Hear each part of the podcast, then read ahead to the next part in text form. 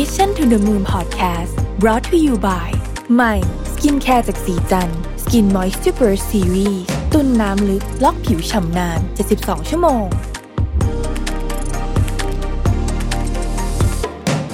สวัสดีครับ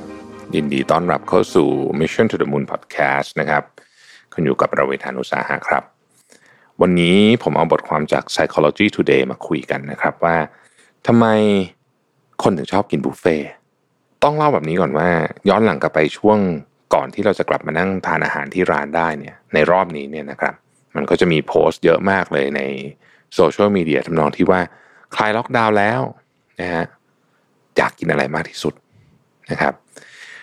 อันที่เห็นตอบเยอะสุดเลยนะฮะผมยังไม่ได้ทำโพลนะแต่ว่าเอาที่ดูเห็นผ่านตาเนี่ยนะครับ มันจะมีอยู่สองกลุ่ม กลุ่มแรกคือกลุ่มตระกูลพวกปิ้งย่างนะครับ และชาบูสองคือ บุฟเฟ่ซึ่งแน่นอนว่าปิ้งย่างชาบูแบบบุฟเฟ่ก็มีก็นับรวมกันอยู่ในนี้เลยเนี่ยนะฮะทำไมคนเราถึงชอบกินบุฟเฟ่นะฮะเออ มันมีหลักการอะไรอยู่ไหม แล้วประเทศไทยเองก็เป็นหนึ่งในประเทศที่บุฟเฟ่ได้รับความนิยมมากเนี่ยนะครับ หลายคนอาจจะคิดแล้วเลยว่าบอกว่า เอาก็มันกินเยอะไงนะได้กินเยอะนะครับ แต่ใน psychology today เนี่ยเขาบอกว่ามันไม่ใช่แค่นั้นนะ เรื่องของการกินอิ่มและคุ้มเนี่ย ก็เป็นเรื่องหนึ่ง แต่บุฟเฟ่เนี่ยมันสร้างความรู้สึกอย่างหนึ่งให้กับคนที่ไปกิน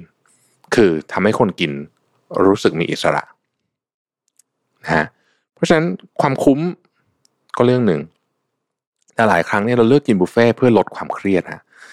ที่เขาบอกว่าร้านโปรดคุณเนี่ยไม่ว่าจะเป็นอะไรก็ตามเนี่ยจะเยียวยาทุกสิ่งเนี่ยนะฮะลดความเครียดคลายความเหนื่อยล้านะครับยกตัวอย่างเช่น หลายคนชอบกินโมโม่พาราไดส์มาก หรือว่าหลายคนชอบกินบาร์บีคิวพลาซ่ามากๆเนี่ย รู้สึกว่าเวลาไปกินเนี่ยมันไม่ใช่แค่ไป ไม่ได้ไปเอาคุ้มอย่างเดียวอะนะฮะไม่ได้เอาคุ้มอย่างเดียว มันเป็นวิธีการลดความเครียดลักษณะหนึ่งนะครับซึ่งหลายร้านเนี่ยเขาก็จะมีทั้งแบบนานๆเขาจะมีอาจจะมีจัดบุฟเฟ่บ้างนะฮะบางในปกติเป็นตามสั่งนะครับอย่างบาร์บีคิวพลาซ่าก็ก็จะมีบ้างใช่ไหมฮะหรือหลักอีกหลาย ๆ ร้านเนี่ยหรือบางร้านก็เป็นบุฟเฟ่ตลอดนะครับแต่ว่าแม้จะเป็นกระบวนการอะไรก็ตามเนี่ยจริง ๆ นอกจาก นอกจากนอกจากมุมของความคุ้มในเชิงของบุฟเฟ่แล้วเนี่ยให้เรื่องของการลดความเครียดเนี่ยเป็นเรื่องที่สำคัญมากเหมือนกันและในมุมการลดความเครียดคือการมีอิสระนั่นเองนะครับ ความรู้สึกเหนื่อยล้าจากการทำงานเนี่ย มันไม่ใช่เหนื่อยร่างกายแบบเหนื่อยอย่างนั้นนะอย่างเดียวนะมันเหนื่อยใจเยอะเพราะฉะนั้นอิสระภาพเนี่ยมันช่วยไปเติมพลังให้ได้นะครับ อีกอันหนึ่งก็คือว่าบุฟเฟ่เนี่ยเป็นของที่ไม่สามารถกินที่บ้านได้ คือต่อให้คุณสั่งมาจากไอ้ร้านที่เป็นบุฟเฟ่นั่นนะนะแต่มากินที่บ้านเนี่ยมันจะเป็นคนละฟิลมาก ๆ เลยนะครับจึงไม่ไม่ไม่น่าแปลกใจเลยว่าบุฟเฟ่เนี่ยเป็นตัวเลือกแรก ๆ ของหลาย ๆ คน เมื่อคลายล็อกดาวน์นะฮะในบทความเขาเขียนไว้ว่า เวลาเราอยู่ในร้านบุฟเฟ่เนี่ยเพราะเรารู้อยู่แล้วว่าเราต้องจ่ายเงินเท่าไหร่นะฮะรู้ราคาที่แน่นอนนะครับ เพราะฉะนั้นเนี่ยเราจะไม่กังวล และอิสรภาพมันเกิดขึ้นจากตอนที่ไม่กังวลเราจะผ่อนคลายมากเป็นพิเศษ นะครับรู้สึกเพลิดเพลินกับมื้ออาหารได้อย่างเต็มที่ เราอาจจะไม่ได้คิดแบบนั้นนะแต่มันอาจจะอยู่ในจิตใต้สำนึกทำนองนั้นนะครับ ตัวเลือกที่หลากหลายก็ตอบสนองความต้องการของเราได้เยอะมากเหมือนกัน ประเภทอาหารนะครับ ก็มันก็จะมีความหลากหลายนะไม่ว่าจะเป็นเนื้อสัตว์ผักหรือขนมหวานหรือซีฟู้ดอะไรต่างๆ ไปจนถึงภาชนะที่มีให้เลือกหลากหลายเหมือนกัน องค์ประกอบต่างๆ นี้ทำให้เราทำสิ่งหนึ่งได้คือออกแบบเมนูเอง แบบที่เราชอบ หรือ เราอาจจะออกแบบเมนูระหว่างทานก็ได้ เพราะว่าบางทีตอนเริ่มกับตอนกินไประหว่างทางเนี่ยความรู้สึกมันไม่เหมือนกันนะครับ บางคนก็มีสูตรที่เฉพาะนะฮะเราก็ได้พบกับความตื่นตาตื่นใจในการเอาอาหารมา mix and match กันหรืออะไรต่างๆนานาเหล่านี้นะฮะรู้สึกเหมือนกับว่ามี mission อย่างนิดหนึ่งนะครับแล้วถ้าเกิดว่าสมัยก่อนนะฮะมันจะมีที่ซิสเลอร์มันจะมีสลัดบาร์เดี๋ยวนี้ก็ยังมีอยู่แต่ว่า สมัยก่อนเนี่ย มันเป็นของที่ Amazing มากนะครับผมจำได้ตอนเด็กๆชอบไปทำมันคือสลัดบาร์ที่ซิสเลอร์เนี่ยเป็นบุฟเฟ่ก็จริงแต่ตักได้รอบเดียว มีข้อจำกัด เพราะฉะนั้นคุณต้องทำไงก็ได้ให้คุณเอากลับมาเยอะๆที่สุดนะฮะมันก็จะมีวิธีการ create เป็นเกือบเกือบจะเป็นวิธีคิดในเชิงวิศวกรรมเลยนะ ต้องเอาไอ้นี่เป็นฐานแล้วก็ลองด้วยอันนั้นอะไรอย่างเงี้ยนะฮะมีตัวที่เป็นเชื่อมไม่ให้มันหลุดออกมาจากกันอะไรแบบนี้นะครับ ทีนี้คำถามคือ คุณเคยสงสัยกันไหมว่าร้านบุฟเฟ่เนี่ยเขากำไรจากไหน นะครับคือแล้วแล้วถ้าเกิดทุกคนกินเยอะหมดเนี่ย จะจะได้กำไรไหมนะครับสำหรับอาหารบุฟเฟ่เนี่ยแน่นอนนะฮะมันยากมากที่จะคำนวณว่าใครจะกินเท่าไหร่นะครับ ดังนั้นเนี่ยเขาก็จำเป็นจะต้องคำนวณจากต้นทุนที่สูงที่สุด คือจำนวนต่อหัวที่คนหนึ่งกินแล้วก็บวกมาจิ้นไปจากตรงนั้นนะครับ อันที่สองก็คือว่าวัตถุดิบของร้านบุฟเฟ่เนี่ยต้องเลือกอย่างชาญฉลาดมาก ฟู้ดคอสมันจะเป็นส่วนที่ใหญ่ใช่ไหมครับต้นทุนร้านอาหารเนี่ยเพราะฉะนั้นต้องเลือกอย่างชาญฉลาดมาก ยกตัวอย่างวิธีการเลือกคือ การจะเลือกใช้ของสดหรือของแช่แข็งเนี่ยนะฮะต้องมีกลยุทธ์ที่ดีนะครับ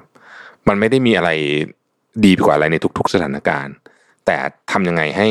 การบริหารจัดการต้นทุนพวกนี้เนี่ยทำได้ดีที่สุดนะครับ มีอะไรที่สามารถที่จะลดความไม่แน่นอน คือของบางอย่างบางวันขายดีบางวันขายไม่ดีใช่ไหมเพราะฉะนั้นต้องมีการลดความไม่แน่นอนให้ได้ นะครับว่าจะทำยังไงให้ต้นทุนมันเนี่ยออกมาแล้วเนี่ย manage ได้มากที่สุดนะครับแล้วความจริงข้อหนึ่งก็คือว่ามีคนจำนวนมากที่คิดว่าตัวเองกินได้เยอะกว่า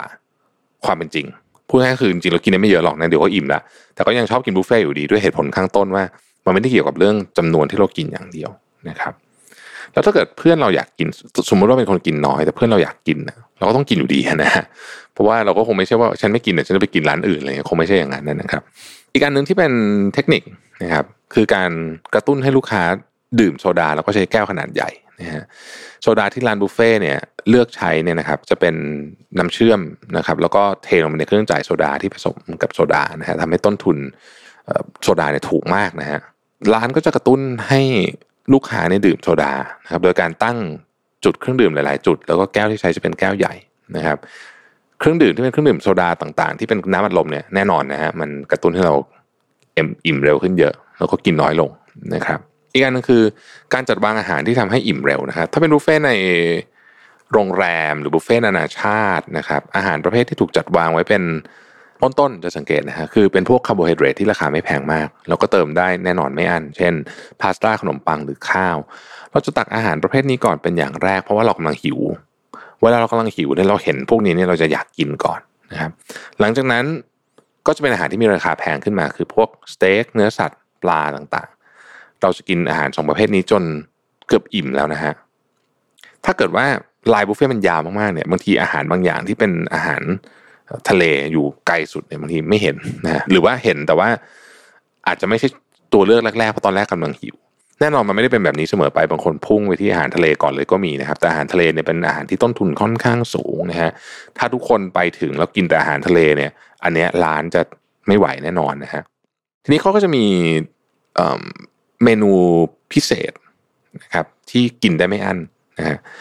การขายอาหารบางชนิดที่มีราคาแพงและไม่ค่อยถูกเสิร์ฟในรูปแบบของบุฟเฟ่เนี่ยก็สามารถดึงดูดลูกค้าได้เช่นกันนะครับ ร้าน Red Lobster เนี่ยนะฮะ เขามีโปรโมชั่นนะสามารถทานกุ้งได้ไม่อั้นใน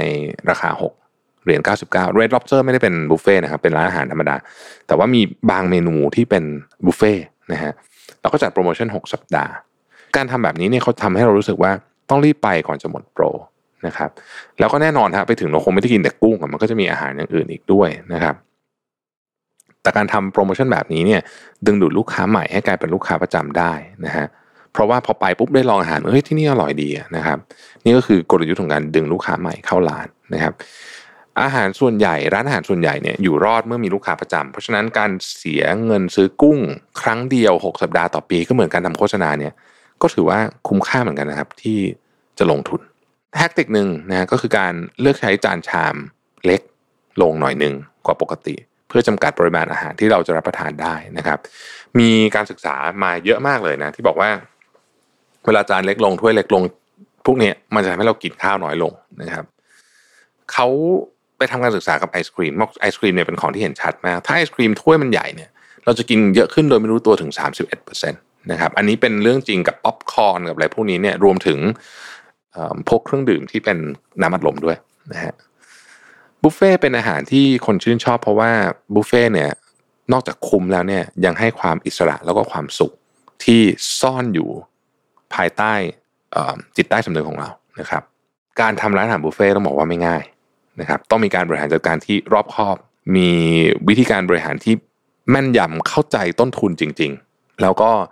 ต้องมีกลยุทธ์ทางการตลาดที่เข้มแข็งมากด้วยถึงทำให้ร้านอาหารบุฟเฟ่เนี่ยอยู่รอดได้นะครับ อัด EP นี้เราก็รู้สึกว่า เออหิวนะฮะเวลาพูดถึงของกินก็รู้สึกหิว แล้วก็ความการกระตุ้นด้วยภาพ นะฮะในยุคนี้เนี่ยมันกระตุ้นผ่านไม่ใช่โฆษณาแบบปกติ แต่เป็นกระตุ้นผ่านโซเชียลมีเดียนะครับแล้วสิ่งที่เราเห็นปุ๊บเนี่ยแม้ว่าตอนนั้นเราจะไม่สามารถจะขับรถไปกินได้ทันทีเนี่ยนะครับ แต่สิ่งที่เราเห็นเนี่ยมันถูกใส่อยู่ใน memory ของเรานะบางบางคนถึงขั้น save รูปไปด้วยซ้ำเนี่ยนะฮะวันหน้าจะไปกินเนี่ยพอเจอสักหนึ่งสองสามครั้งเนี่ยมันกระตุ้นความอยาก พอที่จะทำให้เราเนี่ยออกจากบ้านเพื่อไปกินบุฟเฟ่ได้นะครับ ขอบคุณที่ติดตาม Mission to the Moon นะครับแล้วพบกันใหม่ พรุ่งนี้ครับ สวัสดีครับ Mission to the Moon Podcast Presented by สีจัน Skin Moisture Burst Series ตุ่นน้ำลึกล็อกผิวชำนาน 72 ชั่วโมง